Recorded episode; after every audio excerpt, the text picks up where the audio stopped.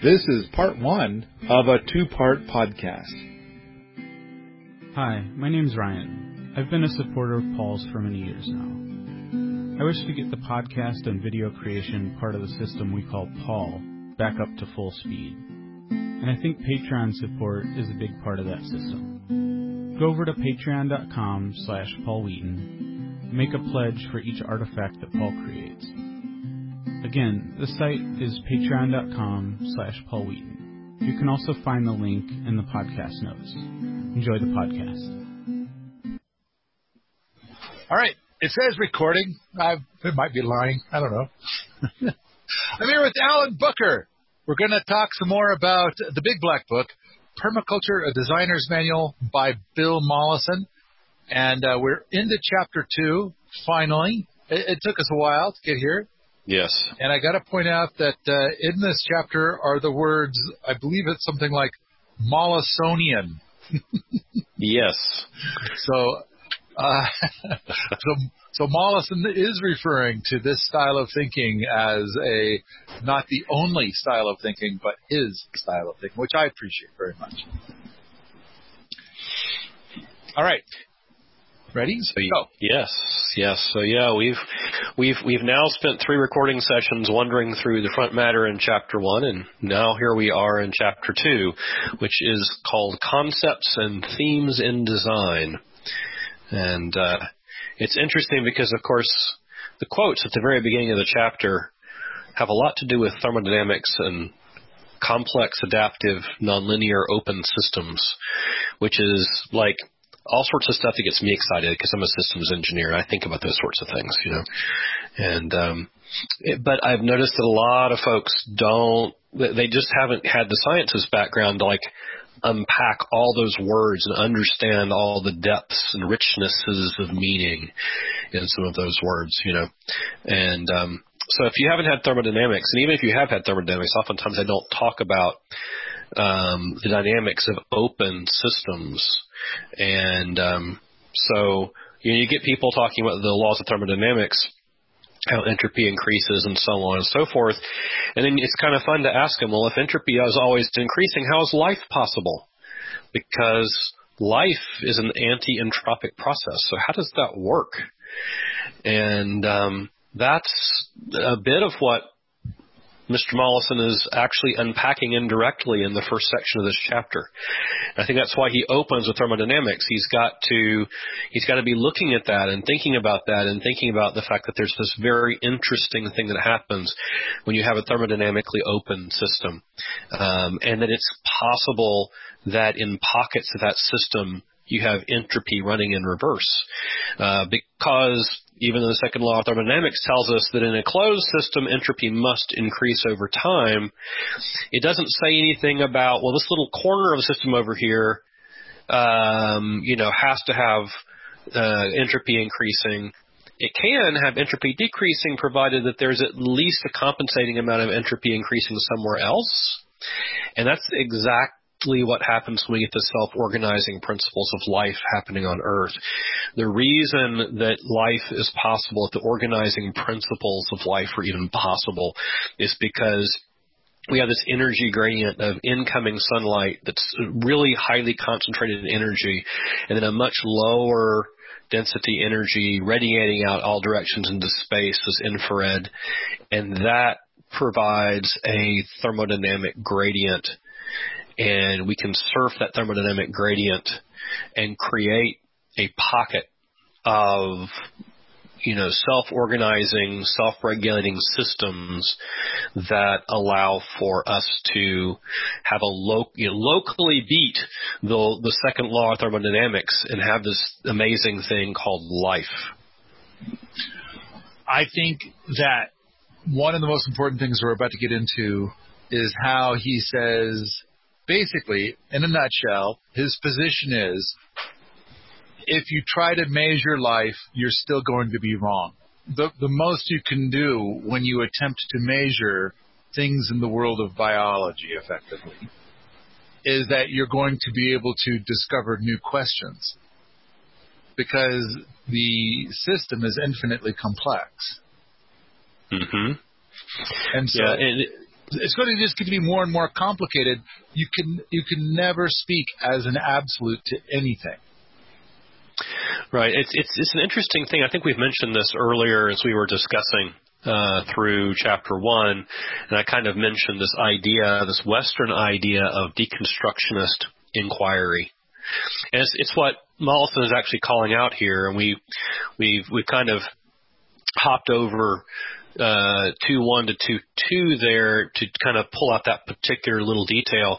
It's that you know um, whole systems are incredibly complex to deal with. They have all kinds of variables, and and there was this this method of inquiry that humans came up with, and really it's been around forever, of course, but it really got you know put on a pedestal back during the Enlightenment period, which was sort of like, hey, if you want to understand a thing, well, pull it apart into its constituent pieces and then study them and then you know and if, if that's too complicated study the component parts of that.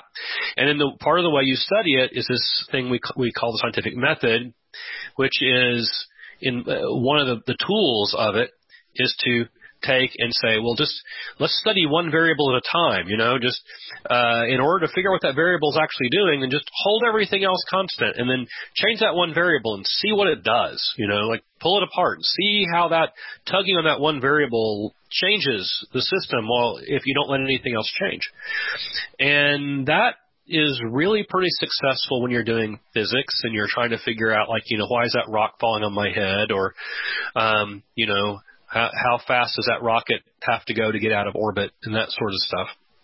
Um, and a couple of the other what we would call the hard sciences, you know, um, are in there as well that, that are really amenable to that that thing. And so when they started to inquire um, and it, using this method, all of a sudden in organic chemistry and physics and and you know and, and a number of related fields of engineering just started to explode, and they were like, "Wow, we've we got it. We figured the whole thing out." um, and they decided that they would try to apply that same sort of thing to biology, ecology, and whole systems. And it turns out it don't work that way because you can't really do that. You can't isolate a variable and truly hold it steady. Um, the mere act of trying to do so actually causes the behavior of the system to change. So, you know, it's it um, it means that uh, there has been a huge amount of progress in certain sciences since the Enlightenment, but others are still you know, waiting around in the shallow end of trying to figure out the mechanistic portions, especially in biology and life sciences, uh, because we haven't developed equally powerful tools uh, in Western thought to deal with whole systems and emergent properties and complex systems and ecological systems. And so we're still just sort of like doing, and he's kind of pull, he's kind of pulling that out and pointing that out and saying that you know uh, that if you if you try to do this, um, as, as he says here, you cannot in fact control indeed uh, all or indeed any of the variables without recre- without creating disorder in life systems. And so what he's basically pointing out is that it requires us to engage in the whole design process with a different approach. We we can't we can't science it to death, you know, uh, in the way that Western science has, has been thinking about it. So it's my fault that we jumped to 2.2, um, and and now what I want to do is is back up, and there's a couple of little tidbits from 2.1 I want to share, and mm-hmm. then jump into the beginning of 2.2, if you're cool with that. Yes. All right, 2.1. I've got just two two little bits I want to share. Uh, this book emphasizes self reliance, responsibility, and the functions of living things. So I I agree with the analysis. I, I think that uh, that is indeed what this book is about. And then the last little bit, the very last sentence of section 2.1, the role of successful design is to create a self-managed system. And I I don't know from the perspective of a horticultural thing where it's kind of like uh, what kind of gardening do we do? I want to create a garden where the weeds that grow in the garden are the things I want to eat. Mm-hmm. And so, as opposed to a, a more conventional garden, which is which requires a great deal of human interaction to get to the point to get to harvest. And uh, I'm thinking like, can I can I design a system that needs zero human interaction in order to get to food? And of course, yes, it's obviously true because I can walk outside right now and go to truly wild land and there are foods growing there right now that I can just reach out and harvest. And it's like, okay, all I got to do is encourage those plants and possibly discover uh, a, a few dozen other species that will do equally well here, or maybe create an environment for those other species to do equally well. Mm-hmm. And that's the function of this book. That is the role of successful design. And I, I think that's quite interesting to, to take and like spread. I, I, one of my themes that you, you, you know, me being from my background and having worked in a lot of different engineering fields, I immediately take a look at that and go, okay, in, in one sense, it's immediately obvious how that applies to, say, horticultural, um, activities, right? Because you're working with, um, ecological systems, and ecological systems have evolved to be self-regulating and self-managed. So as long as we just jump in there and dance the dance the right way, we can, as we talked about kind of uh, earlier in one of the earlier sessions, we can kind of be, take on a role of keystone species and assist in that dance and and make it livelier and more rich and more diverse and so forth. But then the question is like, okay, well, how about all of the rest of the things that human beings design? Because boy, they have a big footprint on the on the planet as well. And, you know, to the extent that we go off and design all the rest of our technologies to be like these dead mechanistic systems, um, they're you know that that becomes very difficult to make them self managed and self-regulating and self because part of that requires them to be self-replicating and self-repairing, right? In other words, these attributes of life that they can harvest the energy, the path, you know, the, the real-time energy of the sun, and they can produce yields off of those things. And so this is to me quite interesting to think about uh, what would it look like if we were to uh, and to to have a goal that the rest of human technology start moving in that direction and become more self-regulating and more ecosystemic because self-regulating and self-managing is sort of a an attribute of ecosystems. Absolutely. And then it's and then of course now and again I'm skipping way ahead into the chapter, but uh that's the idea of working with nature instead of against nature. It's yes. like what can I nudge so I can get more, as opposed to, you know, absolutely destroy and force things, you know, force a natural system, force a biological system to behave in the way I command it to, which kind of seems to be our playbook right now. Yeah, I, I think that's a really great way of putting. Because I mean, I, one of the things that when I'm I'm teaching systems design, one of the things I point out is these different kinds of systems. Uh, mechanistic systems, complex systems, and ecological systems. And a mechanistic system is just what it sounds like. The mechanism, like a clock is a mechanistic system, right? It, it, you, wind it up if it's a wind up clock and it, it you know, the gears move and everything goes and it's very, you can take it apart and you can understand it. You know, it's, it's like there, this gear moves that thing and so on and so forth.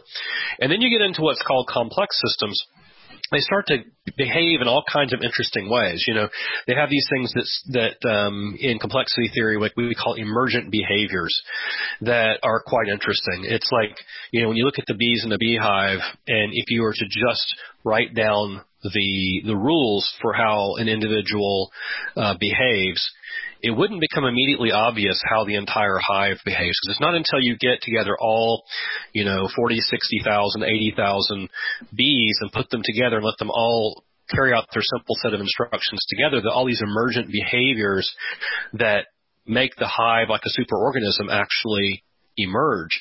And this is when we start getting into you know, complex and then ecological systems. And the difference, by the way, usually in the definition is a complex system um, does uh, it, the the components all exist for the, to serve the, the, the, the gestalt, the overall whole. Whereas in ecological systems, the individual components have their own purpose for being because they, they may be like living entities, right? So an ecosystem is an ecological system in that the, the, the overall whole exists to in the service of all the individual members as much as the individual members exist in service to the overall whole. So when I say a complex system or an ecological system, that's what I'm kind of referring to. And what's been interesting is that the only models we have of regenerative design have been from ecological systems. And that most of what you're taught in engineering school is to design mechanistic systems. And so what we've ended up with is instead of what permaculture wants you to do, which is to engage with complex ecological systems and dance that dance with them and become part of the complexity and create all this abundance. Instead, we've taken the opposite approach and say, hey, our deconstructionist worldview works really well with mechanistic things, so let's try to take nature and beat it over the head with a stick or chemicals or whatever else and make it behave mechanistically and that's how we've kind of gotten to 10,000 acres of monoculture soybeans chemically cultivated on a sterile dirt substrate today because that's the direction we've taken. So I think to me that highlights how how divergent from the modern engineering mechanistic worldview this idea of is that Mollison is is uh, espousing here, and that permaculture takes as a premise that we will engage with and celebrate the complexity and the dynamicism of living systems um, instead of trying to like you know control them to the point that as he said they they they function differently. They they basically rebel or they go you know. And that's that's part of what he's pointing out here in 2 2 is that that's the world we live in and that's the only model we have of sustainable regenerative um, uh, systems at the moment. And what we're doing instead of learning from them is trying to force them into this mechanistic um, impoverished mode of being. One of the uh, points which he gets to here in a moment, I'm going to read that particular point, is um, for example, when we're a kid, we might we might take apart the vacuum cleaner to see how it works. Mm-hmm. But that does that is not a good idea. That is not that does not work out well if you're going to try and learn things about the dog. Right it's like uh, that's a that's a fail in many ways, especially when you try to put the dog back together again. Mm-hmm. Yeah, it's like, uh, and you probably aren't going to learn very much about how it works, really. Um, but uh, I want to read a couple bits from the beginning of two two. Um, although we can observe nature, living systems do not lend themselves to strict scientific definition for two reasons. Firstly, life is always in process of change. And secondly, life systems react to investigation or experiments. We must always accept, therefore, that there will never be laws in the area of biology. Hard science, such as we apply to material systems, this is what you were saying earlier, physics, mathematics, uh, inorganic chemistry, studiously avoids life systems, regarding as not quite respectable those sciences, botany, zoology, psychology, which try to deal with life. Rigorous scientific method deals with the necessity of rigorous control of variables. And in a life system, or included in any system, this presumes two things that are impossible. Impossible thing number one that you know all variables in order to control some of them and measure others before you start. Or, impossible thing number two, that you can in fact control all or indeed any variables without creating disorder in the life system. Every experiment is carried out by people and all that that implies. Mm-hmm. And the mm-hmm. results are imparted to people and all that that implies. I, I added a little all that that implies. Mm-hmm. He, he, didn't write that. But there, okay, so there's a piece. Basically, yes. what you said, but I think he's got a very elegant way of stating it, and and I think it's absolutely true. So we get a lot of a lot of stuff at Permies where they start saying facty, fact, fact, fact, and that we point out that fact is a four-letter word that starts with the letter F, and uh, we we discourage the word fact. And um, uh, in fact, if in fact, notice how I'm saying in fact. so moving the staff at Permies.com uh, will uh, delete posts that are, I mean, first of all, I mean, there's all kinds of other things. Like, uh, you, you cannot suggest that anybody on Permies.com is less than perfect. We, we, uh, so there's a few different guidelines that we go by, and they're very squishy because we are dealing with living beings and all that that implies. But uh, uh, one of the things is, is if a post is too truthy, and and so I have a, a powerful philosophy that if a person comes in and states the truth, then if somebody else comes along and they have a different position than what that person stated as the truth, then it's if they're going to state their position, it's as if they're calling that first person a fucking liar.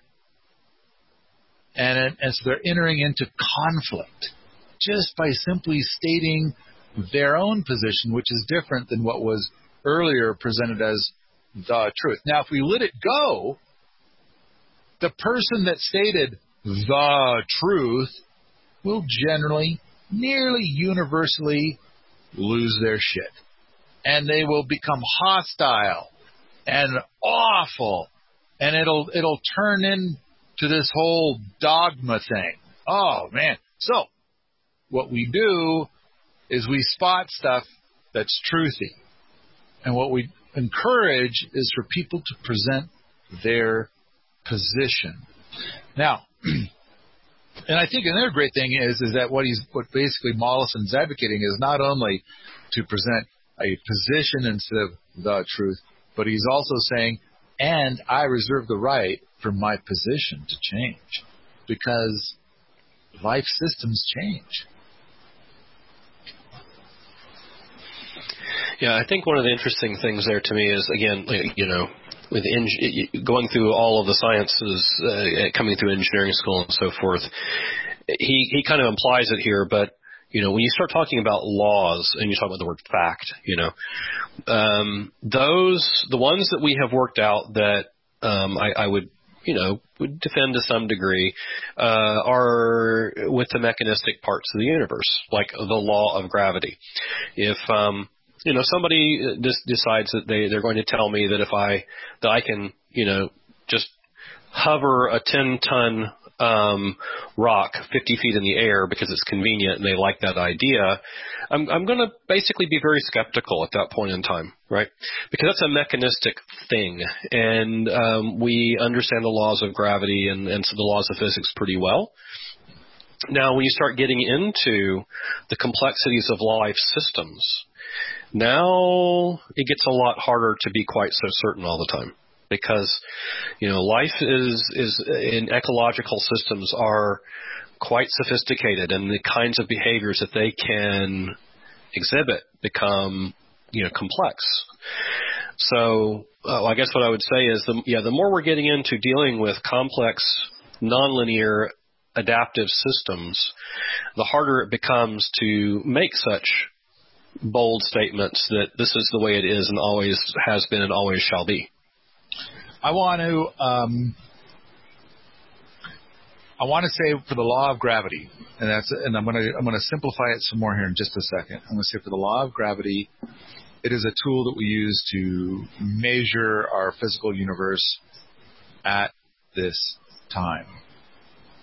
And I think that while the law of gravity and the math surrounding the law of gravity is something that we use in order to better understand our world now, I think that it is entirely plausible that a hundred years from now, that it might be the uh, old set of mathematics that we go by to describe our world, and that we now have a richer set of mathematics such that it justifies how that 20 ton rock is able to hover a, a, a six feet above the ground on Earth.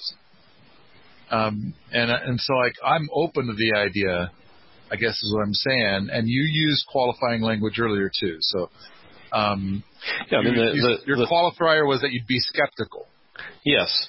I mean, the whole thing is that, yes, our, our equations that have to do with inertia and gravity and everything else, well, you know, Mr. Sir, you know, Mr. Newton came along and he established a certain form of mathematics and then Einstein came along and sort of refined them.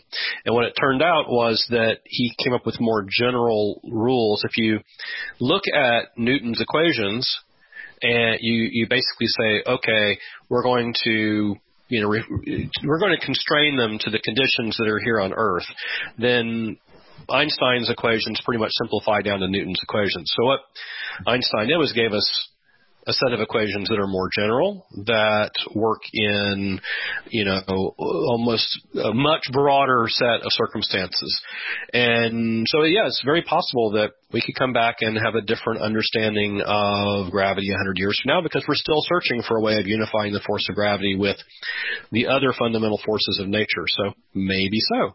Mm-hmm. But you know, the, like I said, maybe uh, maybe a way to put it just succinctly would be that the more simple and mechanistic the system is, the I would say the easier it is to try to investigate using the scientific method and come up with rules that give you high confidence as to their behavior, and that the more complex and ecological the system, the more challenging that process is. So to simplify it, what I want to do is say, is two plus two always four?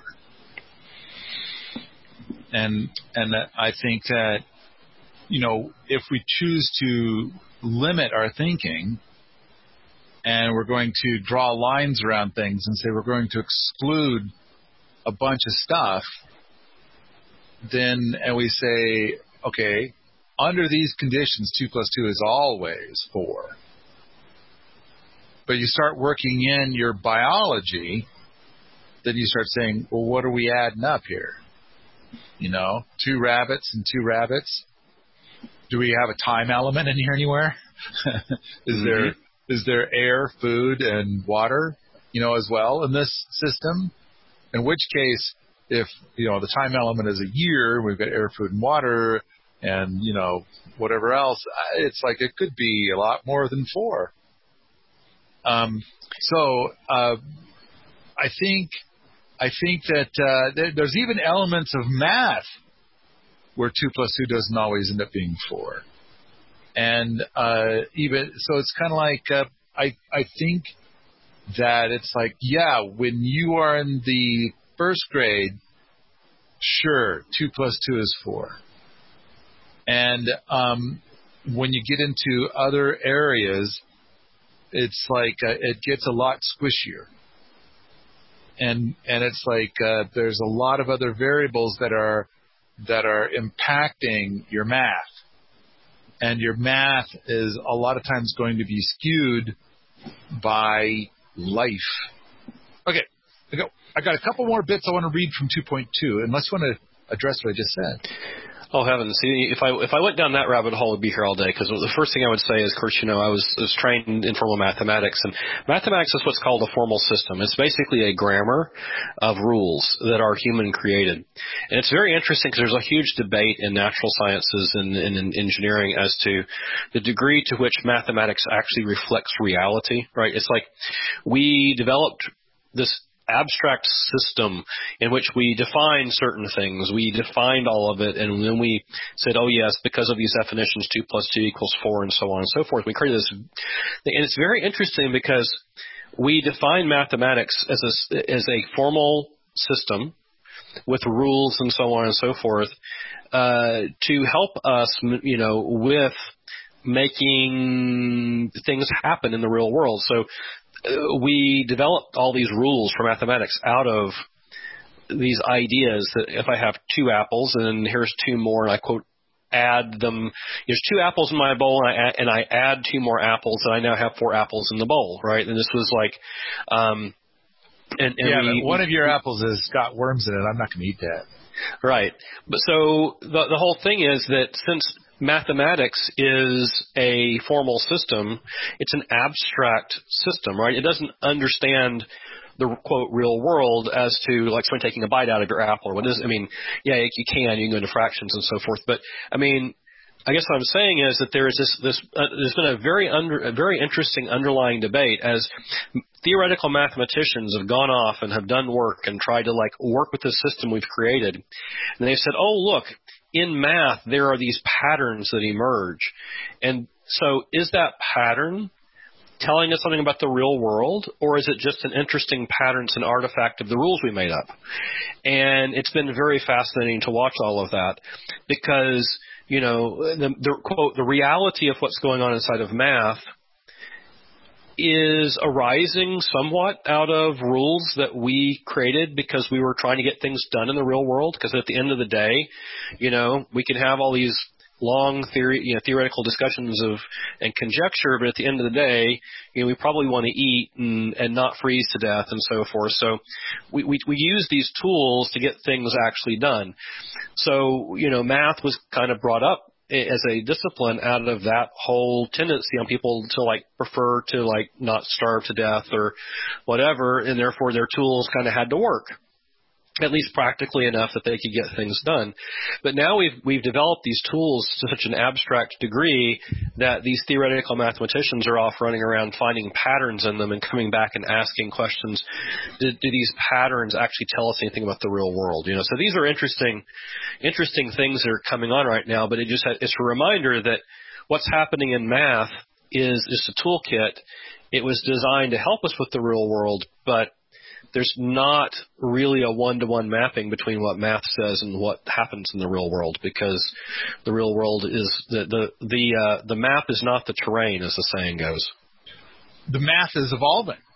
Yes. I mean, I think I think that we've seen a lot of growth over the last several hundred years in how how we approach math and how how and then I think it's I I love the idea that somebody can go and explore and find patterns in math, and then show enough, there it is out in the wild of biology. Yep. Fascinating. And mm-hmm. so I think there's been a lot of really cool stuff in that space. And at the same time, I I would not be surprised if a hundred years from now, if it wasn't an absolute that two plus two is four, even in an abstract world that it's like you know there's there's more to it than that. Um, but okay, I'm I'm going to step away from that for a moment. I'm gonna I'm gonna read two more little bits from section 2.2. Okay. Uh, experiments, therefore, are not decisive, rigid, or true findings, but an eternal search for the variables that have not been accounted for previously. Right, so we're talking about life systems. Mm-hmm. Scientific method is one way to know about the real world, the world we are part of and live in. Observation and contemplative understanding is another. We can find out about many things, both living and inorganic, by timing, measuring, and observing them. Enough to make calendars, computers, clocks, meters, and rulers, but not ever enough to understand the complex actions in even a simple living system. You can hit a nail on the head or cause a machine to do so and get a fairly predictable result. Hit a dog on the head and it will either dodge, bite, uh, or die, but it will never again react in the same way. Okay, those were my two things, my two bits mm-hmm. I wanted to read really quick. Yep. And, and what he's like doing there is he's giving examples of the responses of a mechanistic system versus an ecological system, right? That, as we said, the that when you have a mechanistic system, it is it is easier to predict what it's going to do, practically speaking. When you get into living systems, now the dance becomes more complicated, and the actors have can have their own agendas. What is a fakir? F A K I R. That's a good question. You just said you don't know. That's right. Wow. Okay. Well, I guess we should look that one up. Yeah, because it's it's in the next quote. Yes. Uh, I don't know. I have no idea what it is.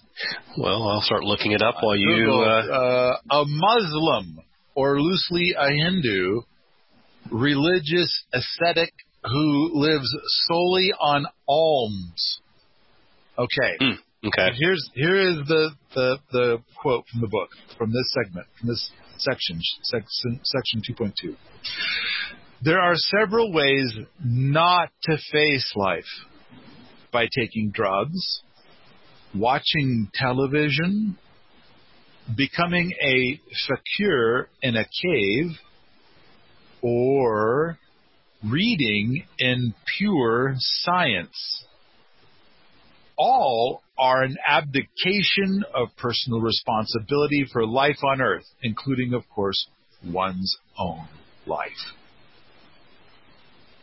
Um, okay, that's a that's a kick in the nuts to science, isn't it?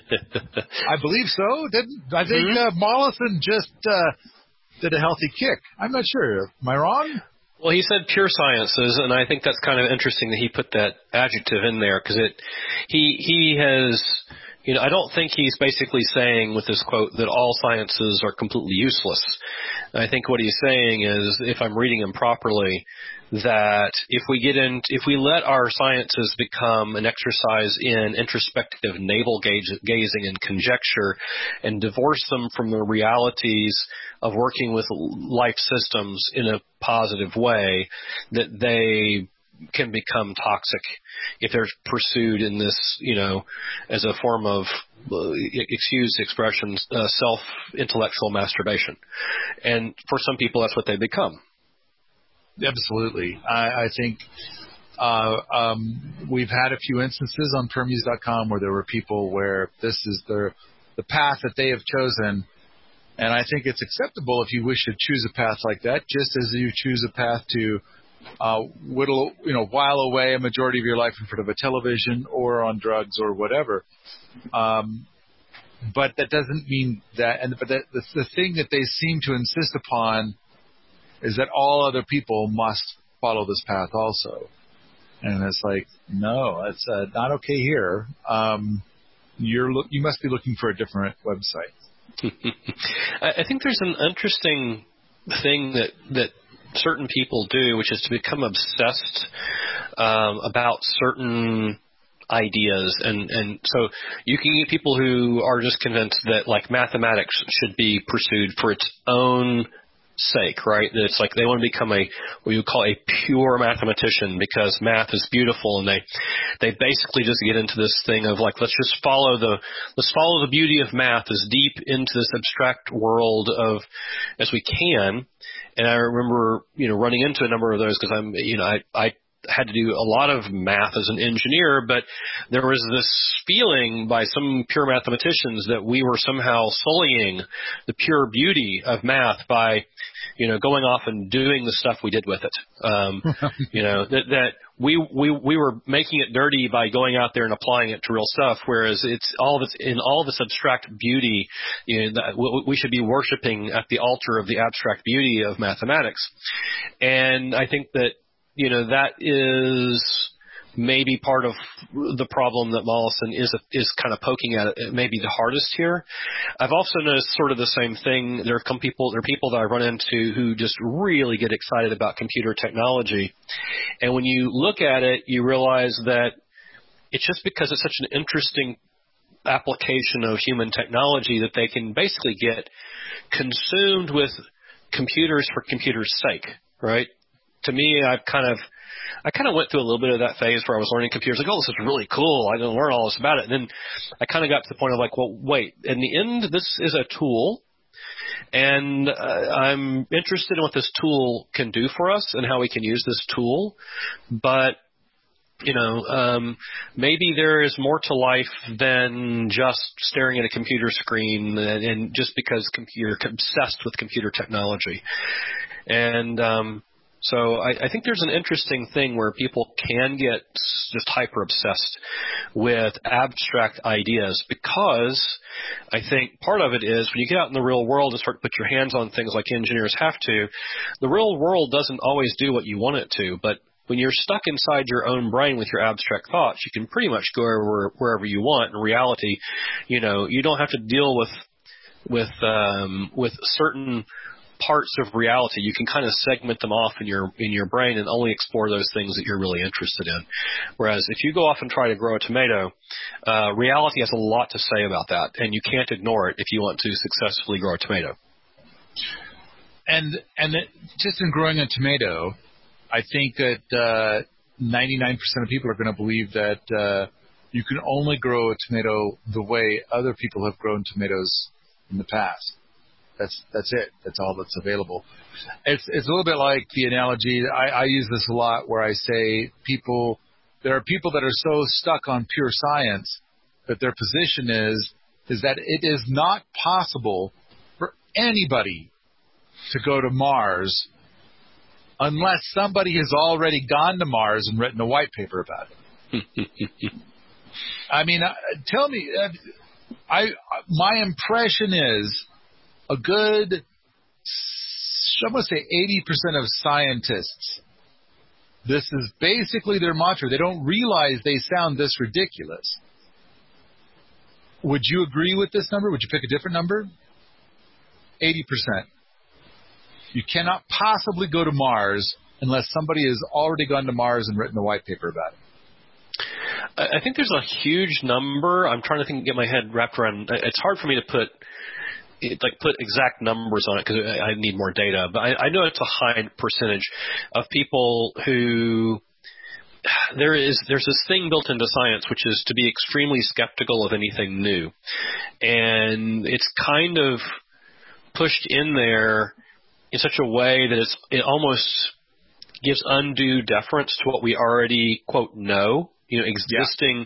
stuff that's gone through the peer review process and so forth. And it's like we're going to we're going to basically view with extreme skepticism anything that isn't accepted orthodoxy. Which and, I think is healthy. That's a healthy thing. Have that extreme yeah. skepticism. Yes, I do. But then what happens is uh, sometimes what happens it gets into the point where they're defending things which are no longer really defensible. That you know, there's there's an old saying in science uh, that um, science progresses one funeral at a time, and it's because what ends up happening is you have people who, you know, these senior, tenured professors and so forth, and they're career is built around espousing a particular set of ideas. Maybe they helped create those set of ideas back when they were graduate students writing their PhD theses. And so they've been teaching that now for decades. And now these young whippersnappers come along and they have new, different ideas.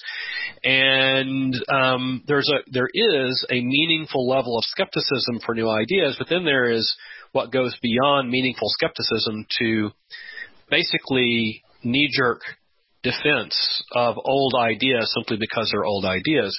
This is a constant fight and struggle in science. And um, that's why sometimes literally a field won't move forward until the old guard retires or dies. Um, and then new ideas are able to be accepted. So it's it is a it's a constant struggle uh, I think that's in in the, the realm of science, uh, in in the the way it's being done in the Western world these days. I I agree with that, um, and I, I am going to pretend that you just validated the the thing I said, but uh, you, don't, you don't have to actually utter those words. Um, but I think at the same time, those the old guard, and they're getting so defensive. I think that part of how they get to be so defensive is that dumb fucks challenge their stuff without having done their due diligence. Mm-hmm. Like they don't even know what they're talking about, and they they they perpetually say that's dumb, that's stupid, whatever, because they haven't learned that this is a more complex system, that this is a more co- complex uh, philosophy, um, a more complex uh, idea. So, all right, the next bit. Oh, this is good. I, I really like this. is short and delicious. Perverse planning is everywhere obvious. Houses face not the sun, but rather the road. Lawns replace gardens, and trees are planted to be pruned and tended. I don't know. I, I think that's uh, it, it, it's totally true, and I think it, it's indicative not only of um, the mentality of the builder, but the mentality of the builder is to make coin. Mm-hmm. And it turns out most home buyers don't give a rat's ass about the house facing the sun. Mm-hmm. They have well, other criteria for buying their house. At least if there is an air conditioning unit in the house that lets them set the temperature and forget about it. Very true. You know, it, it, it's it's a very interesting. I mean, this is another observation I've made out of out of a couple of decades of doing engineering, which is that human beings, um, it's you know, having to deal with the complex nonlinearities of the real world out there. It creates a constant set of challenges for us. And so the lazy parts of us basically say, oh, I don't want all those complex challenges. I want everything to be simple and linear. Instead of having to deal with the changing illumination of the sun all day, wouldn't it be nice if I could just flip a switch and turn the light on, flip the switch and turn the light off, and I get the exact amount of illumination that I want right when I want it, regardless of time of day and night. And so you know, that's what they ask of us as engineers. Yeah, I flip the light switch. I want the predictable, uh, very linear mechanistic response out of the system. I want to go turn the thermostat to 72 degrees and it stay exactly 72 degrees. I want to turn on the hot water tap and hot water to always come out and, you know, at a certain pressure and so on and so forth. And that's been the demand of, uh, of, of the quote consumer culture now for the, for a good long time. And so this whole thing is that is a very unnaturalistic um, set of criteria. Nature doesn't work that way. Nature is complex and dynamic and always changing, as we've said several times now. And, you know, what we ask in our house is that it be the opposite of all of that if we were going to go buy a house. I want it to always be exactly the same, always dry and at 50% humidity and 72 degrees Fahrenheit and, you know, and this and that and that and this and to behave this way and for the heat to always come onto the stove when I push this little button so that I can cook my food. And, um, this has driven people into this idea that you know and, and habituated them into working with mechanistic systems and therefore when they go out and they start working with ecological systems, if that is the way they have been enculturated from the time that they were born, they can start to have a meltdown because the complex ecological systems don't behave that way.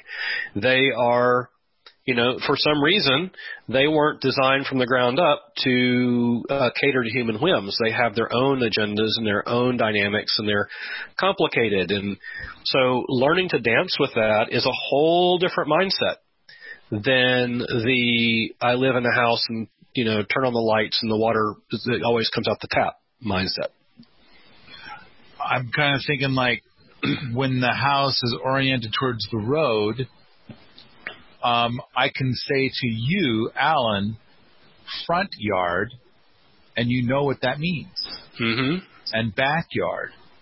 Now, I think that in the country there's still a bit of an element of that. I mean, even if your house is oriented towards the sun, um, we'll still.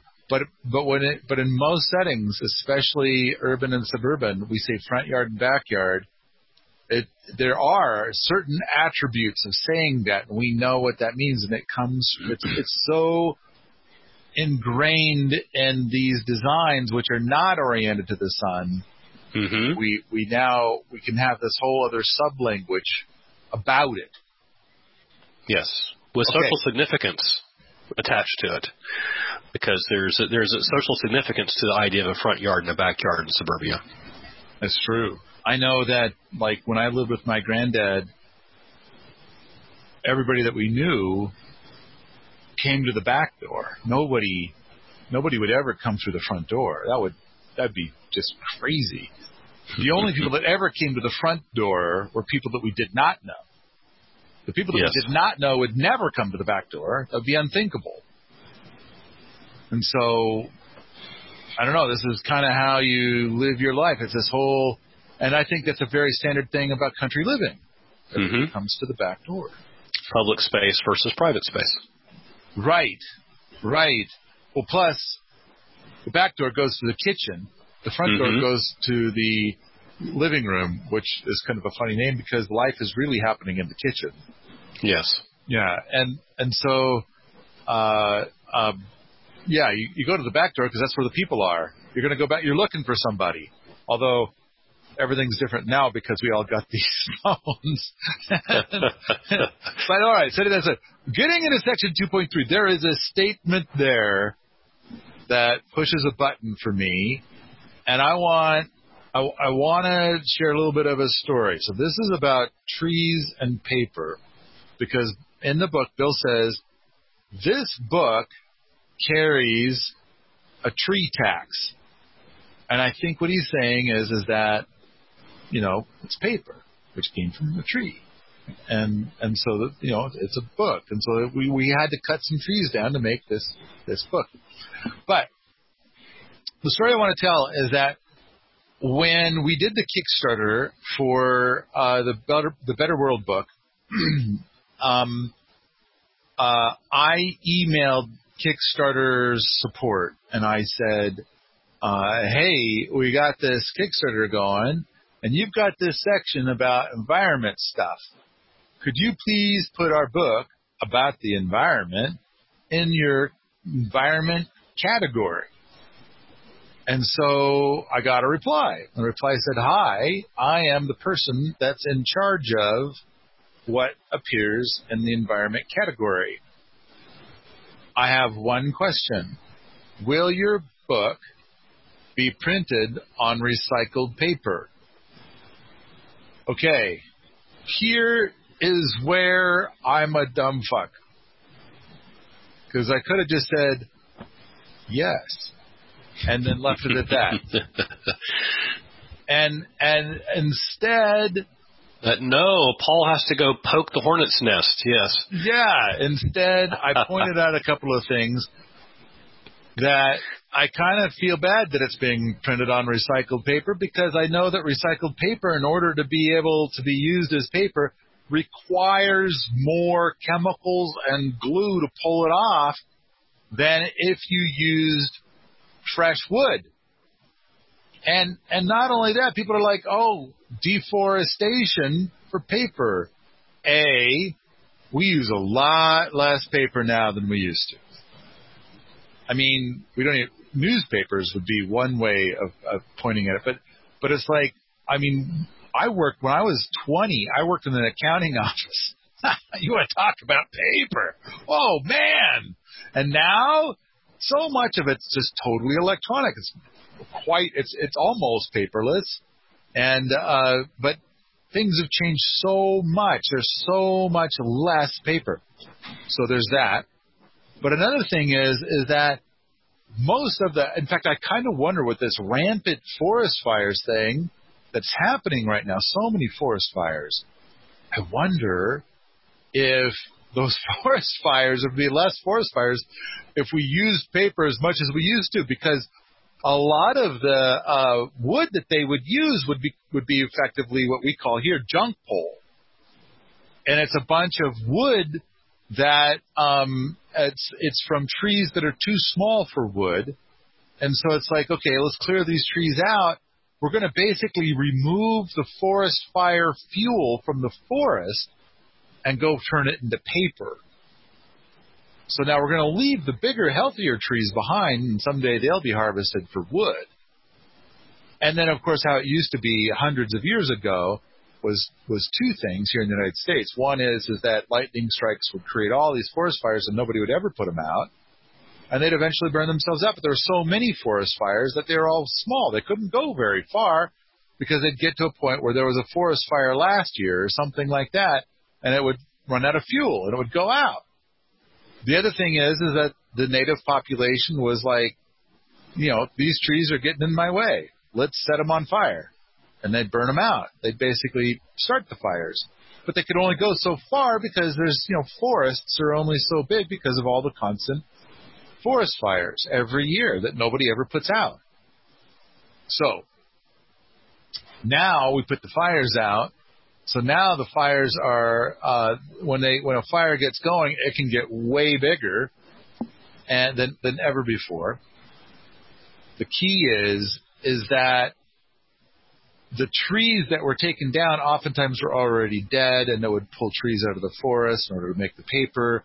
Oftentimes, it's not that bad of a use of that wood, and it would not lead to deforestation that they're thinking of, it kind of does. And that wouldn't it be better to like cut that tree into bits and then leave it there to become the organic matter for the future generations of trees? But there is a use for it, and it can be done in such a way that it's done sustainably. So it, it it's it's different. It's not it's not what they think. Like like all these trees are being permanently wiped out. And it's kind of like, yes and no. It's not that simple. Anyway, I'm more concerned about the glue in the paper than I am about the trees in the paper. There, that that was that was the thing. I, that's the thing that I told her. The book never appeared in the environmentalist uh, Kickstarter. Um, and I should have just said yes and shut up because it did. It's printed on recycled paper. Um, and yeah, um, but at the same time, even if it is uh, virgin paper, chances are that instead of using a technique of making the paper that I would find enjoyable, making the lignins or uh, um, uh, processing the lignins, mashing the lignins through an entirely mechanical process, they still add in toxic gick to the paper to, to make it be a certain way. So Oh yes. That's exactly what they do and this podcast is continued in part two. Don't forget, go out to patreon.com slash Paul Wheaton and make a pledge for future artifacts.